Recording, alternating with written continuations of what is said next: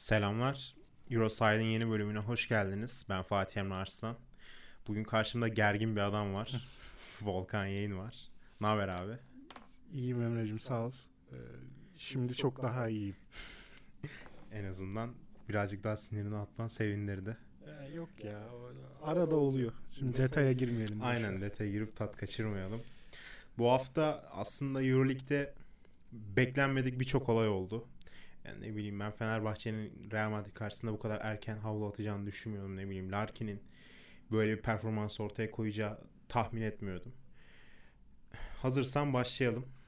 Başlayalım. Ee, ilk nereden başlamak istersin? Öncelikle haftanın en önemli maçı olan Fenerbahçe Real Madrid'den başlayalım istiyorum. Haftanın en önemli maçı o değildi bu. Ya arada. evet Barcelona Efes'ti. Evet, yani Barcelona Efes'ten başlayalım istiyorum ben açıkçası. Okey tamam fark etmez benim için. Ee, mod- moderasyona da işte böyle müdahil olunur Orhancığım. Bunları da e, kaparsın yavaş yavaş. E bu arada siz 23 numarada Orhan abi iyi bir salvo atmıştınız. Ee, Mert- Son bölüm. Aynen Mert'le. Bir yan- yanıt vermek ister misin? Yok teşekkür ederim. Çok tamam. Ee, Efes Barcelona maçıyla başlayalım o zaman. Ee, Evet.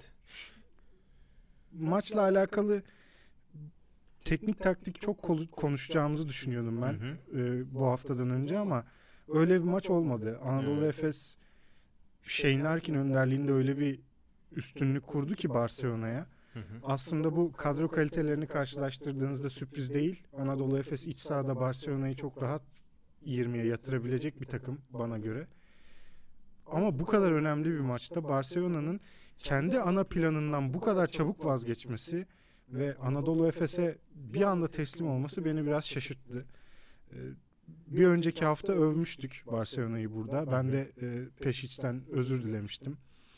E, Bu hafta da eleştirilmeyi çok net hak etti bence. E, Maçı şöyle kurgulamış, biraz ondan bahsedeyim. Pešić, Örtel, Tomic temelli takımın Efes'i deplasmanda atarak yenemeyeceğini anlamış bence. Ve bu yüzden maçı Pau Ribas, e, Pierre Oriola, Chris Singleton, Adam Hanga e, gibi savunma yapabilen oyuncularının üzerine kurgulamış ve büyük ihtimalle maçın sonuna yakın skorlarla girebilirsem Anadolu Efes zihinsel olarak o baskının altından kalkamayacak ve ben oradan galibiyet alıp gelebilirim diye düşünmüş. Bunu tahmin ediyorum. Ancak Ergin Ataman da çaylak bir koç değil. E, Barcelona'nın zaaflarını çok iyi biliyor zaten herkes. Ergin Ataman da çok iyi tespit etmiş ve Toma Örtel gibi bir oyuncuya karşı e, gerçekten Shane Larkin çok çok büyük bir silah. Şimdi onun üzerine bir plan kurguladığınız zaman Larkin de iyi günündeyse zaten alıp sırtını sizi götürüyor. Biraz da böyle oldu diyeyim pası sana öyle atayım. Sezon başında Anadolu Efes kadrosu kurulurken hani kafada kurulan en ideal basketbol dün oynanan basketboldu. Larkin önderliğinde hızlı oynanan e, rakibe çok fazla taviz verilmeden psikolojik olarak da oyundan kopmadan oynanan bir basketbol. Ki geçen hafta da konuşmuştuk bunu. Efes'in en büyük problemi psikolojik olarak hani maçlardan kopması, özellikle büyük maçlarda Hı hı. erken teslim olması e, ve reaksiyon gösterememesiydi. E, dün de böyle bir an yaşandı. E, Barça döndü bir ara. Fark dörde kadar düşmüştü yanlış hatırlamıyorsam ama Efes yine reaksiyon verdi. Beklemediğim şekilde reaksiyon verdi hem de. Yani Larkin'in 3. çeyrekteki sekansıyla birlikte olay hepten koptu. İpler e, tamamen Efes'in eline geçip e, Ergin Hoca maçı aldı. Yani benim maç hakkındaki genel düşüncelerim bunlar. Sen ne diyorsun? Valla o kadar olağanüstü bir Shane Larkin vardı ki bu gerçekten 5 yılda bir 10 yılda bir görülebilecek bir bireysel e, performans. Ya açıkçası benim EuroLeague'de son yıllarda gördüğüm en iyi bireysel performanstı bu. Ya daha ista- iyisini üstüne- istatistiksel olarak öyle olabilir. Şimdi Bogdanovic'in Panathinaikos O- deplasmanı aynen, o var. da çok. Yudoh'un Final Four'da triple double'a çok yaklaştığı şey var. Real Madrid maçı mıydı o yarı finaldeki? Real Madrid maçı var. Ee, işte hani bu bir normal sezon maçı olmasına rağmen çok önemli olduğu için Hı hı. tabii ki istatistiksel olarak da sahada gösterdikleriyle de Shane Larkin olağanüstüydü. Hani kolay kolay görülebilecek bir şey değildi. Aynen öyle. Onu söylemekte fayda var. Ee, Svetislav Peşic'in ana planından bu kadar kolay vazgeçmesi, Tom Örtel'i ikinci yarı hiç oynatmaması. Ee, ilk yarıda Örtel çok e, önemli hatalar yaptı. Bunu kabul etmek lazım. Biraz olayı bireyselleştirdi. Ben eski takımımdan intikam alacağım e, zihniyetiyle oynuyor gibiydi biraz. Belki de Peşic buna sinirlendi. Ee, ama şu da var. Anadolu Efes'i ben önce durdurayım maç sonunda da bir şekilde kazanacak kadar skor atarım düşüncesiyle geliyorsanız abi zihinsel olarak maça çok hazır olmanız lazım. Yani böyle bir yumrukta devrilmemeniz lazım. Barcelona o zihinsel kuvvette olmadığını gösterdi. Ee, ellerinde iyi savunma yapabilecek oyuncular olmasına rağmen işte yetenek böyle bir fark yaratıyor size. Shane Larkin iyi savunmacılara karşı dahi oynasa o kadar yetenekli bir adam ki iyi gününde ne yaparsanız yapın Larkin'i durdurmanız zor. Biraz Larkin'in insafına kalıyorsunuz. Biraz e, Nando De Colo'nun insafına kalıyorsunuz iyi gününde. Sergio Rodriguez böyle bir adam. E, efendim mesela Corey Higgins böyle bir adam. Bu oyuncular bu yüzden kıymetli. Şimdi Anadolu Efes'in sezon başından bugüne kadar hatta düne kadar da dahil bir Vasilya Mitsic takımı olduğunu söyleyebiliriz değil mi?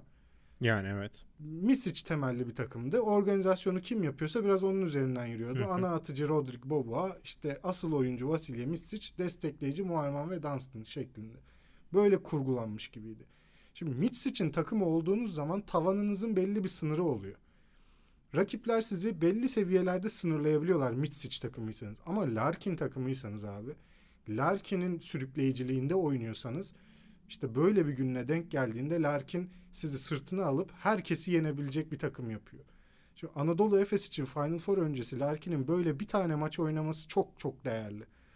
Aldı takımı koydu sırtına. Dedi ki ben kardeşim bu maçı kazanacağım bugün. Siz de benimle gelin katılın bana. Hep beraber şu Barcelona'yı devirelim bitsin bu iş. Aldı sırtına takımı devirdi. Bu Final Four öncesi çok değerli. Çünkü günlük performanslar Final Four'u belirleyen faktör. Hı hı. O gün çok iyi oynayan bir oyuncunuz varsa ya da en kritik oyuncunuz çok kötü oynuyorsa beklemediğiniz bir galibiyet ya da yenilgi alabiliyorsunuz Final Four'da. Şimdi Shane Larkin böyle bir opsiyonu olduğunu Ergin Ataman'a gösterdi. Bundan sonra bence ev sahibi avantajını Efes cebine koydu ben zannetmiyorum. Bundan sonra dördüncü sırayı vereceklerini. E, şayet Barcelona ile de eşleşirlerse beklediğimiz gibi playoff serisinde de Barcelona'yı en kötü ihtimalle 3-2 geçip Final Four yaparlar. Final Four'da da Shane Larkin'in gerçekten bu tip bir bireysel destan yazma ihtimali olursa herkesi de yenebilir Anadolu Efes. Çünkü gerçekten çok iyi bir kadro. Dün Rodrik Boboa çok kötü gününde olmasına rağmen paramparça ettiler Barcelona'yı. Ana atıcınız kötü oynuyor ama ona rağmen öyle bir sürükleyiciniz çıktı ki ortaya Shane Larkin. Misic ve Moerman da çok iyi tamamlayıcılar olarak onu tamamladılar ve Kurnoslav Simon aynı zamanda hı hı. çok iyi oynadı. Özellikle rebound katkısıyla kritikti. Ee, Final Four'da da aslında daha büyük hayaller kurabilmeleri açısından güzel bir maç oldu Efes için. Bence Sinan Erdem'de oynadıkları Panathinaikos maçı bugüne kadar oynadığı en iyi maçtı bu sezon Efes'in. Ama dünkü Barcelona maçı ondan bile daha iyiydi. Ya ve şöyle bir şey var. Bu maç Larkin için de bir psikolojik eşikti. Çünkü hı hı. hani Larkin ne kadar belli bir seviyeye çıksa da o psikolojik işi, o mental işi aşamadığı zaman yine hani vasatın altında kalıyordu. En fazla vasat seviyesine çıkabiliyordu. Ama dün hani e, attığı basketlerden sonra verdiği reaksiyon, bench'e geldikten sonra verdiği reaksiyon, takım arkadaşlarına karşı verdiği reaksiyon her halükarda Larkin'in e, geleceği açısından yani kendine tanıdığı bir şanslı dünkü maç. Hem ben öyle, öyle düşünüyorum. Hem öyle hem de sezon başından beri şöyle bir problem vardı. Anadolu Efes bir şey oynuyordu ve Shane Larkin o oyunun bir yan parçası gibi bireysel yaratıcılık getiren oyuncusu gibi kullanılmaya çalışıyordu. Abi dün Shane Larkin'in üzerine kurgulanmış bir plan vardı. İşte siz planınızı Shane Larkin'e göre yaparsanız Larkin kendini kıymetli hissediyor. Larkin kanıtlayacak bir şey olduğunu da biliyor. Dün Anadolu Efes'in bu sezonki en kritik maçıydı. Evet. Şimdi Shane Larkin böyle bir baskı altında çıkıp bu maçı e, alırsa gerçekten kendini işte için de ya da diğer organizatörler kimse Simon ya da ana atıcı Bobo hepsinin hı hı. önüne koyacağının farkındaydı. Ona göre oynadı ve gerçekten destansı bir performans. Ee, Barcelona için ne diyeceksin? Barcelona'ya gelmeden önce ben başka bir şeye değinmek istiyorum. Olur. Ee, yani Ergin Ataman'ın kafasında şöyle bir problem vardı düne kadar. Hani bundan sonra ne gibi bir çözüm bulur, ne gibi farklı yollara gider bilmiyorum ama şimdi Boba ve e, Mitsic çok iyi seviyedeydi. Takım hem taşıyorlardı hem sürüklüyorlardı hem de skor olarak belli bir seviyenin üstüne çıkıyorlardı. Ve bu da hani onların oynadığı oyun Larkin'in liderlik edeceği tarzda bir oyun değildi kesinlikle. Hı hı. Hani o yüzden de hani Larkin'in kenarda köşede kalıp hani ben bunları izleyeyim. Ben bunlar ne yapıyorsa onu yapmaya çalışayım. Hani birazcık etliye sütlüye dokunmayayım kafasında hareket ediyordu. Ama dün hani onun üstünden kurgulanan oyun Larkin'in hani gelecek açısından bakın ben de bunu yapabiliyorum. Ben bu takımın gerçek lideriyim. Hani siz de bana bundan sonra ayak uydurabilirsiniz. Siz e, benim etrafımda şekillenip duruma göre hani ben sizi taşıyabilirim şeklinde verdiği en önemli mesajdı. Barcelona konusunda diyecek çok söz yok aslında. Sen birçok şeye değindin. Hı hı. Ama hani Efes gibi bir takıma karşı hani skor üstünlüğünü vereyim.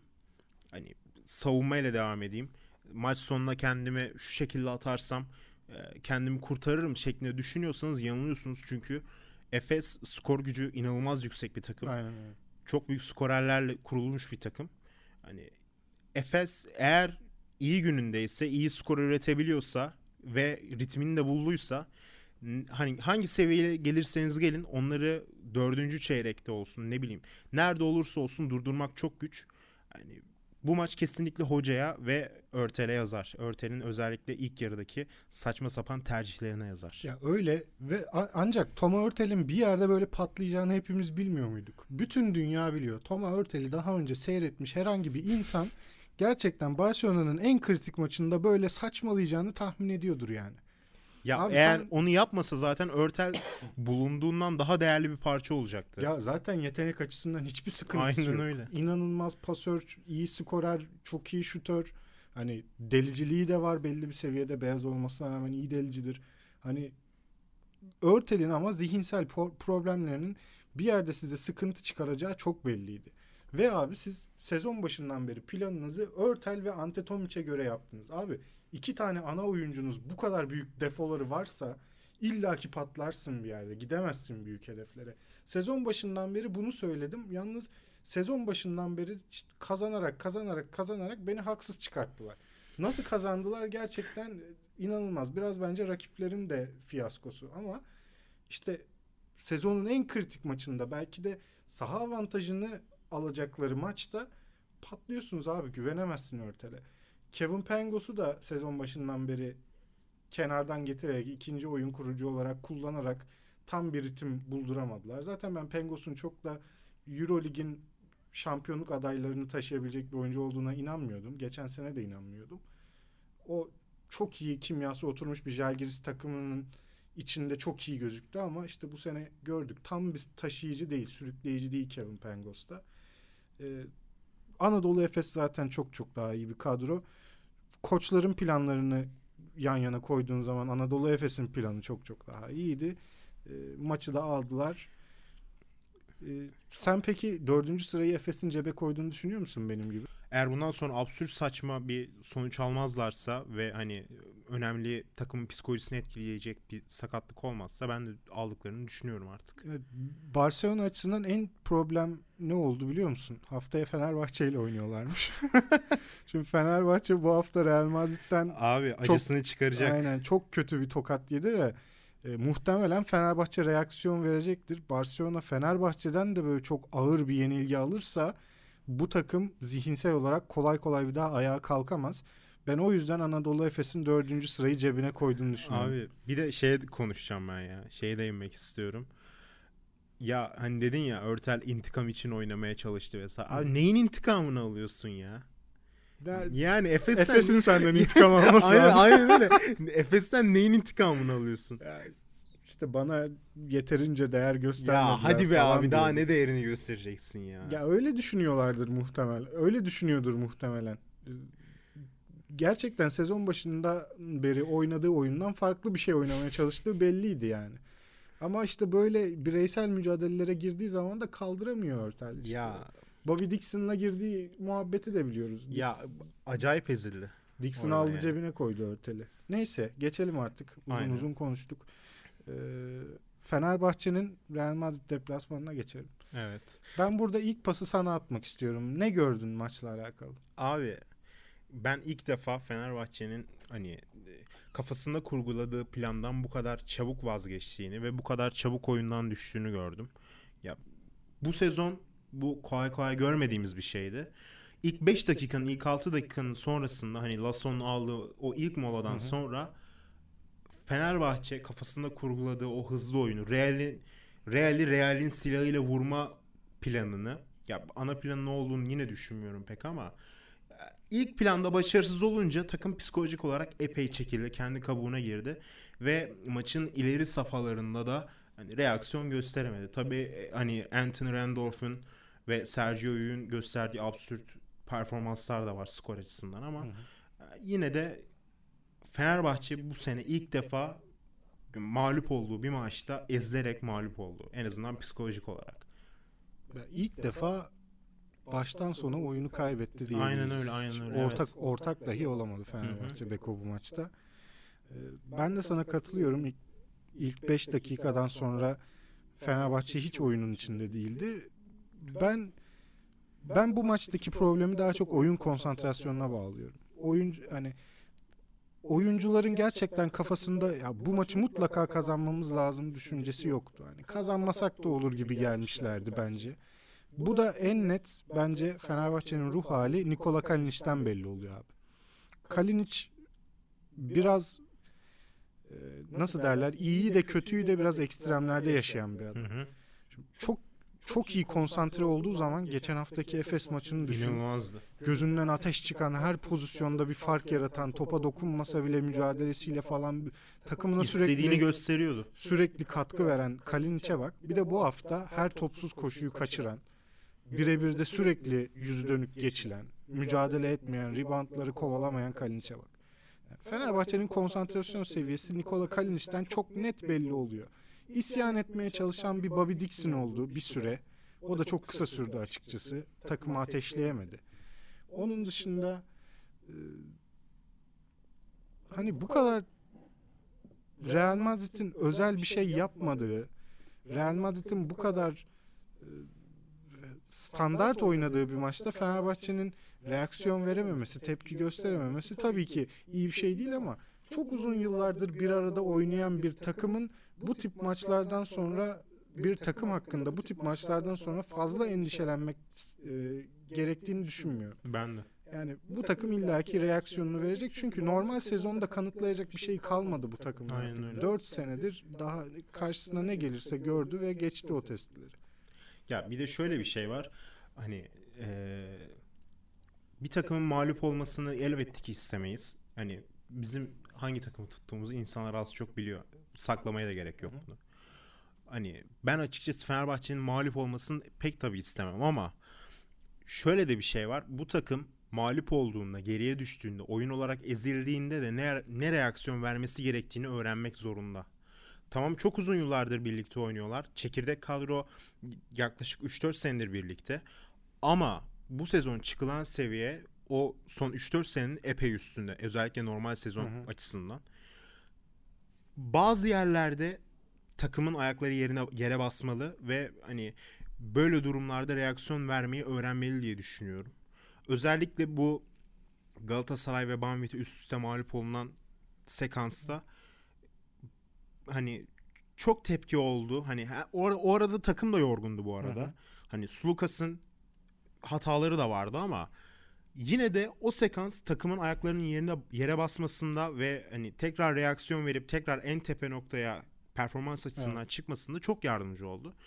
Ben bu mağlubiyetin önümüzdeki haftalarda playoff safhasında ve Final Four safhasında Fenerbahçe'nin reaksiyon vermesi, vermesi açısından hayırlı olduğunu düşünüyorum.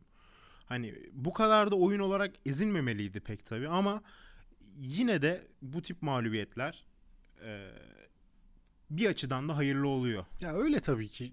Çok deneyimli bir takım. Hani temel oyuncularına baktığın zaman gerçekten uzun süredir bir arada oynayan ve uzun süredir EuroLeague'in en üst seviyesinde oynayan oyuncular. İlk defa başlarına gelmiyor bu. Aynen öyle. Hani bu kadar kötü bir mağlubiyeti de ilk defa almıyorlar. Geçen haftaki Efes galibiyeti kadar büyük bir galibiyeti de ilk defa almıyorlar. Gördü bu oyuncuların hepsi gördüler bunu. Yaşadılar bunları daha önce çok kez. Neyin ne olduğunu çok iyi biliyorlar. Hani Obradovic'in bakın önümüzdeki hafta bunu telafi etmeniz lazım demesine bile gerek yok artık. Datomesi, Veselis'i, Sulukas'ı, Kalinic'i bunların hepsi zaten farkında bu işin. Kendi aralarında konuşuyorlardır da. Fenerbahçe'nin normal sezon için amacı nedir her sezon? İlk dörtte olalım. Saha avantajı bizde olsun. Saha avantajı Hı hı. bizdeyken bizi kimse eleyemez kardeşim playoff'ta. Final Four yaparız. Fenerbahçe'nin normal sezondaki olayı budur. Zaten ilk dördü cebine koyalı çok oldu Fenerbahçe. O yüzden bu tip deplasmanlarda ki Real Madrid'in galibiyete çok ihtiyacı vardı. İki tane Barcelona mağlubiyeti üstüne bir Hı. Kral Kupası finali, bir tane de Euroleague'de. Psikolojik olarak da epey gerideydir yani. Aynen yani bir tane de Euroleague'de maç kaybedince üst üste Barcelona'ya hem e, taraftar gözünde biraz tepkiyi azaltmak açısından hem de e, takımı biraz daha mental olarak yukarı çıkarabilmek açısından içeride Fenerbahçe'yi yenmek zorundaydılar. Ona göre de hazırlanmışlar. Real Madrid de çok deneyimli bir takım. Ona göre oynadılar ve kazandılar. E, Anthony Randolph bireysel olarak bence çok başarılıydı. Sergio Yuy'un e, dellendiği bölüme kadar o bir sekansı var ya üst üste iki tane üçlük attı. Manyak 3 herif artı bir aldı falan. Ya gerçekten Ya çok Prime- değişik bir adam. Ya Yu Prime dönemini yani o dellendiği modu açtığı anda önüne durabilecek basketbolcu sayısı, savunmacı sayısı çok az. Absürt bir adam. savunması yok zaten. Attığı Aynen şutun öyle. savunması yok yani. Saçma sapan bir şekilde çıkarıyor topu. Çok uzaklardan aşırı bombeli sağ sağa kaçırarak sola kaça her şekilde Dengesiz atabiliyor. dengesiz atabiliyor. Aynen hani o NBA'de Jamal Crawford atar ya bazen. Hı. Gençliğinde atardı daha doğrusu rahmetli. Oynuyor hala da. Bastonla takılıyor. Hani o tip şutları sokuyor falan böyle ısındığı Aynen. zaman. Hani ona izin vermeyeceksiniz. Ha, ol Yuyun o dellendiği döneme kadar da Anthony Randolph çok inanılmaz oynadı. Ee, zor şutlar soktu özellikle ve bu Randolph'la Yuyun katkısı organizasyon katkısı değil bu arada. Yani bu hesaplanmış bir şey değil. Değil tabii ki. canım. Onlar bireysel yetenekleriyle e, böyle bir fark yarattılar ama maç boyunca zaten Real Madrid maçı kazanmayı daha çok isteyen taraftı. Daha konsantre olan, daha sert oynayan takımdı. Daha iyi rekabet eden takımdı. Fenerbahçe'yi sindirdiler, yendiler. Ya, sindirdiler demeyeyim de Fenerbahçe umursamadı. Bu maçı kazanmak istemedi ve Real Madrid'e teslim oldu. Bu kadar basit. Fabian Kozör'ün dönüşü bence Real Madrid için çok önemli. Çünkü e, yaratıcı oyuncuları, kısaları Real Madrid'in çok formsuzdu bir süredir. Fabian Kozör onlara Fabian Kozör onlara çok değerli bir e, ekstra katkı oluyor kadroda olduğu zaman. Belki birinci oyuncu, ikinci oyuncu olarak değil ama hani hem skor atabilen hem organizasyon yapabilen bir e, yan parça olarak e, zaten Fenerbahçe'yi yendikleri final maçında da geçen seneki Euroleague finalinde de bana göre maçın en iyi oyuncusuydu. Doncic falan değildi yani o gün. Ben- bence de, evet. Kozör'dü. Onun da dönmesi işlerine gelmiş. Hani Real Madrid'in toparlanacağı bir maç oldu. Bana göre Fenerbahçe'nin de bir sonraki haftalarda reaksiyon gösterip unutturabileceği bir mağlubiyet. Hı hı.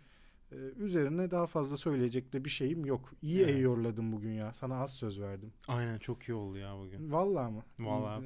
Ben ben biteyim çünkü neden böyle olduğunu bilmiyorum. Halbuki enerjim de yüksekti bayağı. Ee, bugün Emre'den özür diliyorum. Bir sonraki hafta daha az konuşacağım. Senin söyleyeceğin başka şeyler var mı Benim Fenerbahçe benim alakalı? söyleyeceğim Fenerbahçe hakkında bir şey yok ama bugün Avrupa basketbolu adına çok özel bir gün. Aynen öyle. Hocamızın doğum günü, Obradovic'in doğum günü. Obradovic hakkında hani neler düşünüyorsun demek yanlış olur. Obradovic senin için ne anlam ifade ediyor? Böyle soruyor soruyu. Hayatımın en mutlu anlarının e, anlarını yaşamama sebep olan, yaşamamı sağlayan kişi diyebiliriz yani. İlk Final Four'a kaldığımız zaman ben Fenerbahçeliyim bunu zaten hiç saklamıyorum. E, Final Four'a kaldığımız ilk sezon Hı hı. Maccabi deplasmanındaki maçtan sonra e, terliklerle sokağa fırladım. Ev terliğiyle sokağa fırladım. Şampiyon olduğumuzda ne yaptığımı hatırlamıyorum bile.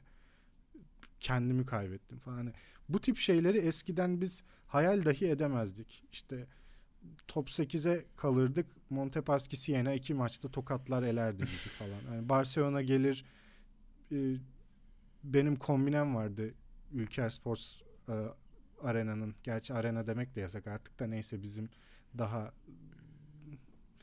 daha serbest bir mecra olduğu için söyleyebiliriz sanırım. Rütük yok burada. Aynen burada rütük yok. Ülker Sports Arena'nın ilk e, açıldığı sene kombinem vardı benim. Ve hani böyle Barcelona'nın gelip 30'a yatırdığı bir devrede falan günleri ben çok iyi bildiğim için yani şu anda Jejko Obradovic'in takımı ve organizasyonu getirdiği nokta e, hayal gibi geliyor bana. Çok mutluluk verici bir şey ve bir basketbol aşığı olarak da onun yarı sahada yaptıkları takımın bir bütün olarak nasıl oynadığını görmek falan ufuk açıcı bir e, ufuk açıcı bir deneyim gerçekten Jejko Obradovic. E, umarım uzun yıllar bizimle kalır. Hocamın doğum günü kutlu olsun. Çok seviyoruz kendisini. Ya benim için de ben açıkçası hani Obradovic'in sadece Fenerbahçe özelinde değil Türk sporunda bir devrim yaptığını düşünüyorum. Şöyle ki Türk sporunda hani ne olursa olsun futbolda hani bu kültürden epey uzağız ama Obradovic burada bir aile ortamı oluşturmayı başardı. Burada bir kulüp kültürü oluşturmayı başardı. Buraya kattıkları, Fenerbahçe organizasyonuna kattıkları, Fenerbahçe kulübüne kattıkları inanılmaz bir şey zaten. Onları konuşmaya daha gerek yok. Ve şöyle bir durum var ki hani Obradovic Türkiye'de özellikle Fenerbahçelilerin basketbola tekrar bağlanmasına, basketbolun bir ileri seviyeye çıkmasına neden olan son dönemdeki yegane kişi. Tabii ki burada Ergen Hoca'nın da hakkını yememek lazım. Ergen Hoca'nın verdiği emekler de inanılmaz ama Obradovic'in gelmesiyle birlikte yani Fenerbahçe'nin kazandığı başarıların ardından e, Türkiye'de çocukların, gençlerin basketbol olan ilgisi arttı. Ne bileyim sadece şey açısından düşünmü düşünmüyorum ben bunu. Takım başarısı açısından Hı-hı. düşünmüyorum. Çünkü hani takım başarısı açısından yaşattıkları zaten hani nasıl denir ona? Hani doruklarında yaşarsın ya bir şey. Evet. Şampiyon oldukları şampiyon olduğumuzda ben öyle hissediyordum yani. Bir mutluluğu doruğunda hissediyordum ve dediğin gibi hayal dahi edemeyeceğimiz bir şeydi bu. Ben bu açıdan hani ya benim nezdimde Obradovic çok özel bir insan ve iyi ki doğmuş, iyi ki var, iyi ki bizimle ve umarım uzun sürede bizde kalmaya devam eder. Yani Obradovic'in yaptığı en büyük devrim bana göre şu. Geldikten sonra e, yalnızca bir basketbol takımının teknik direktörlüğünü yapmadı. Şimdi geldikten sonra hem takımı hem kulüp ve yönetimi hem de taraftarı eğitti abi. Basın da dahil buna. Basınla beraber. Hepsini eğitti. Geldiği günden beri öğretiyor. Şimdi geldi ilk sezonun ardından tepkiler oldu falan. Sabredin dedi. Olacağız, daha iyi olacağız. Kendi kadromuzu yapacağız. İkinci sezon Final Four. Herkes şapka çıkarttı. Herkes çok memnundu. Taraftara dedi ki salona gelmeniz lazım. Defalarca söyledi. Salona gelmeniz Hala lazım. Diyor. Salona gelmeniz lazım. Salona gelmeniz lazım. Ve Fenerbahçe'nin artık özel bir basketbol taraftarı var. Bunu kimse yok diyemez. Hani bu insanlar sadece basketbol taraftarı olarak söylemiyorum. Hem futbol maçına giden hem basketbol maçına giden sürekli bir kitle var. Bunu yarattı. Daha önce böyle net bir kitle yoktu. Evet. Hani biz Abdi İpekçi'ye de çok kalabalık gittiğimiz günleri hatırlıyorum ben ama hani bir tam bir basketbol seyircisi değildi. Basketbolu bilerek seyreden, sahaya etki eden bir seyirci değildi tam anlamıyla. Şu anda öyle bir seyirci var. Bu çok önemli bir avantaj ve Obradovic bana göre bunun en büyük mümessilidir. Hı hı. Ee, basını eğitti yavaş yavaş. Abi Jake Obradovic geldiğinde kendisine sorulan ilk soru siz basketbolun Mourinho'su diyorlar size ne düşünüyorsunuz? Böyle bir basının olduğu bir ülkeye geliyor.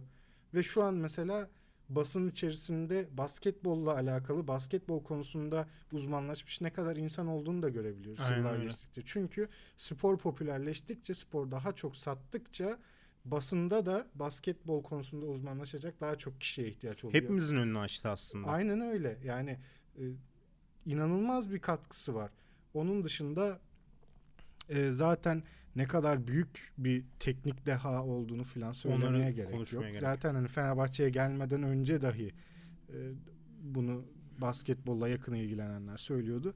Çok özel bir insan. Umarım çok çok daha uzun süre burada kalır, bizimle kalır. Hocam gitme NBA'ye. Hocam çok seviyor. ya NBA'ye falan gideceği yok ya. O- Hocam o- NBA'de yapamaz. Ben sana söylüyorum. Ya o dedikodular beni çok rahatsız ediyor ya. Gitmesin. Abi yapamaz. Bak Jeyko Obradovic antrenman yaptırmadan yapamaz abi. Aynen öyle abi. Antrenman yapamıyor Tak- NBA Takıma takıma hakim olmadan, takımın her detayına hakim olmadan işte yönetim safhasında hani Obradovic hep şey der. Bu benim işim değil. Yönetim safhasıyla ilgili konuşmak benim işim değiller ama Obradovic'in yönetim safhasıyla ilgili de ne kadar bilgiye sahip olduğunu biz biliyoruz. Ya zaten Maurizio Gerardini niye geldi? Gökten zembille mi indi Gerardini? Aynen öyle. yani ilk sezonki sıkıntılardan sonra dedi ki ya burayı da yönetecek biri lazım. Bakın Maurizio var benim eskiden beri tanıdığım bu işi çok iyi yapar. Bu bu adamla bir konuşun. Ya siz zannediyor musunuz ki durduk yerde Gerardini geldi Fenerbahçe'nin yöneticisi oldu? Hani bir önceki sezon Blagota Şekulic'le Pierre Jackson falan aldılar adama. Bana transfer lazım deyince sezon ortası. Pierre Jackson. They sleep reis. Abi şu an nerede o? Çin'deydi en son. Çin'de ya şey yapıyor işte şov falan yapıyor 80 atıyor 100 atıyor falan ya. Şova bak. Şovmen ya şey Mote Yunus'la şey Maçey Lampe de muazzam oynuyormuş. Çin ligine bak sen. Abi bir tane takım vardı ya. Böyle saçma sapan ABD'li topçuları doldurmuşlar. Her maç 40-50 atıyorlar her kişi başı. La, Lampe'de o takımdaydı galiba. Ama yani Çin liginde ne kadar şov yaparsın o da tartışılır ya. Ya abi Russ Smith'i falan gördük işte Galatasaray'da. Russ Smith Çin ligini G ligi falan birbirine katmıştı Galatasaray'a gelmeden önce. Galatasaray dönemi hatırlıyoruz nasıl Facia ya. geçti. Er- Ergen Hoca iyi onu eğitmeye çalışırken delirmedi. Abi Gerçekten. niye, niye aldın? Alma abi. Bence o Ergen Hoca'nın işi değil ya. Abi kim onay verdi? İlla ki hocaya sormuşlardır Yani hocam. büyük ihtimalle. Hocam alıyoruz. Okey mi falan diye bir sormuşlardır yani. Direkt direkt topçuyu getirmemişlerdir bence de. Gel yani çok iyi tanımıyor olabilir. Haklısın da yani. Neyse oralara girmeyelim şimdi. Aynen. Russ, Russ Smith'ten girersek çok tatsız konulara Ya değinebiliriz. çok Fenerbahçe tarihinde de çok skandal var. Juroš Tripkovic transferi var. Ben ben sana onları da anlatırım bir ara. Ee, Şey Pjanic döneminde falan. Çok çok Abi, sıkıntılar var. Pjanic dönemi tam bir karanlık dönem değil mi ya? Oğlum oyun kurucu istiyorum dediler. Tripkovic aldılar herife falan. Değişik şeyler var. Fenerbahçe tarihinde de çok değişik şeyler var. Efes'te de var. Galatasaray'da herkeste çok var. karanlık. Türkiye basketbol tarihinin karanlık dönemi. Gerçekten çok karanlık şeyler de var ya. Neyse haftanın beşine ve koçuna geçelim istersen. Aynen öyle. Sen başla istiyorsan. Ee, Ben bu hafta beşimi şöyle yaptım. Zaten MVP Shane Larkin hiç bunu tartışmaya gerek yok. Ee, Yanis Papapetru Panathinaikos'tan, CSKA Moskova'dan Will Clyburn, Real Madrid'den Anthony Randolph ve Baskonya'dan Johannes Voigtman. Benim 5'te 1'e üzülerek Sergio Yu'yu yazdım. Hmm. 2 zaten haftanın MVP'si seçildi biz programa girmeden önce. Hı hı. Shane Larkin. 3'e CSK'dan birini yazma ihtiyacı hissettiğim için Will Clyburn'u yazdım. 4 Yanis Papapetru. 5'te triple double'a çok az bir Evet şey kalan e, Voigtman'ı aldım. Voigtman 16 sayı 9 rebound 9 asistle bitirdi Abi hafta. çok kötü değil mi ya? Ben çok kötü hissederim biliyor musun öyle bir istatistik yapsam. Farkında mıdır acaba? Ben farkında olup olmadığından emin Ya bu değilim. tamamen karakter meselesi aslında. Hani topçu olur sayar. Yukarı bakar sürekli. Yüzü yukarıda olur. Şey box skorda. E, Topçu olur saymaz. Ama yine de ne olursa olsun maçtan sonra duyunca üzülmüştür herhalde. Yani üzülmüştür muhtemelen. Bir daha da hayatı boyunca bu kadar yaklaşacağını zannetmiyorum. ben de ben de.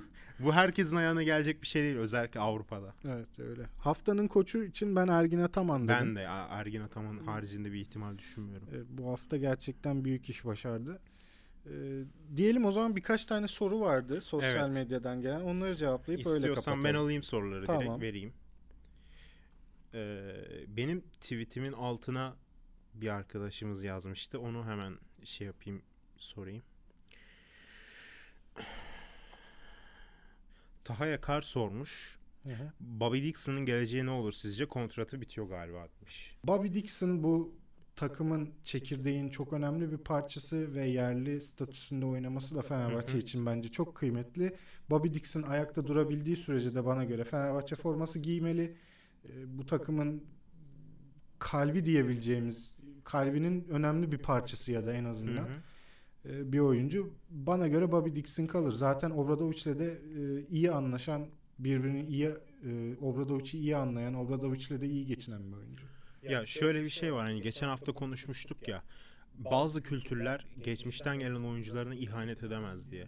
Fenerbahçe şu anda o kültürü kurdu ve o kültürün en değerli parçalarından bir tanesi Bobby Dixon. Bunun, bunun hiçbir şüphe yok. Tabii canım. Ee, ve hani ne olursa olsun Bobby Dixon kötü bir performans sergilemiyor. Tabii ki yaşının getirdiği artık e, bir takım gereklilikler var. Ayakları birazcık yavaşladı ama ne olursa olsun Bobby Dixon her şekilde iyi bir alternatif.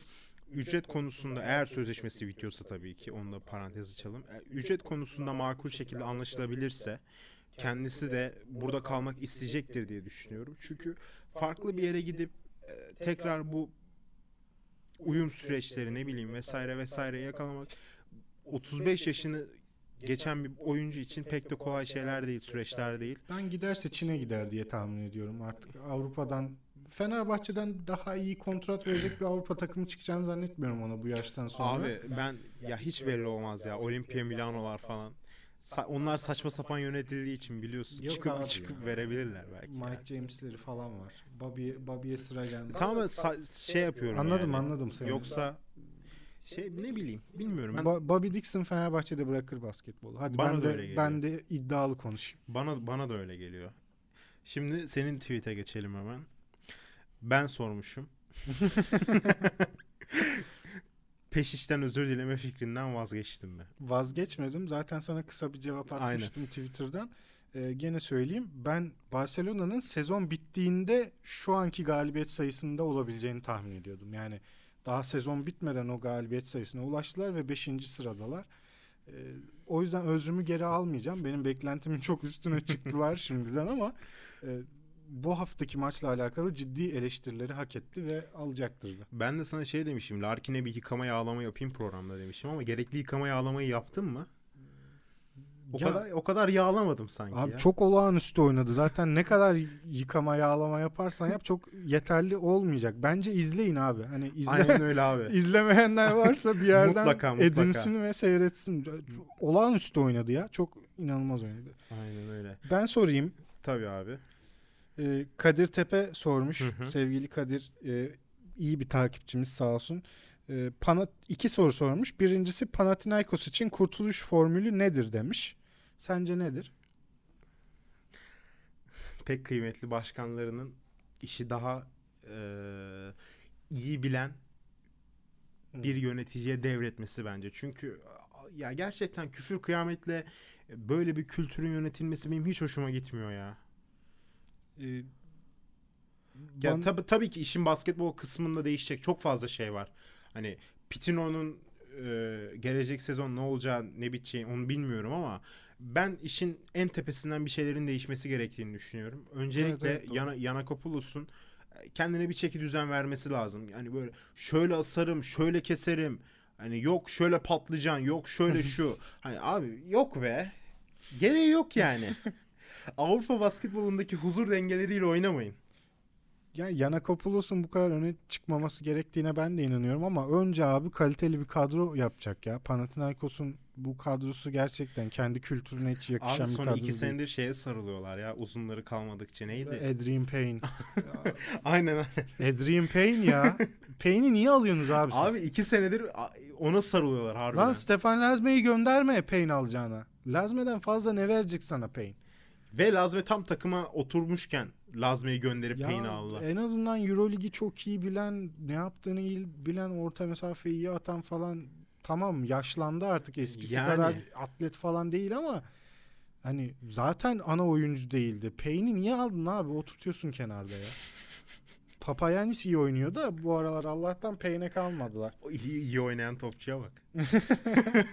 Yani ben ben Panathinaikos'un iyi bir koç ve kadro e, iyi bir koç bulması ve e, kadro kalitesini arttırması gerektiğini düşünüyorum. Bu seneyi kurtarmalarının zor olduğunu tahmin ediyorum. Yani.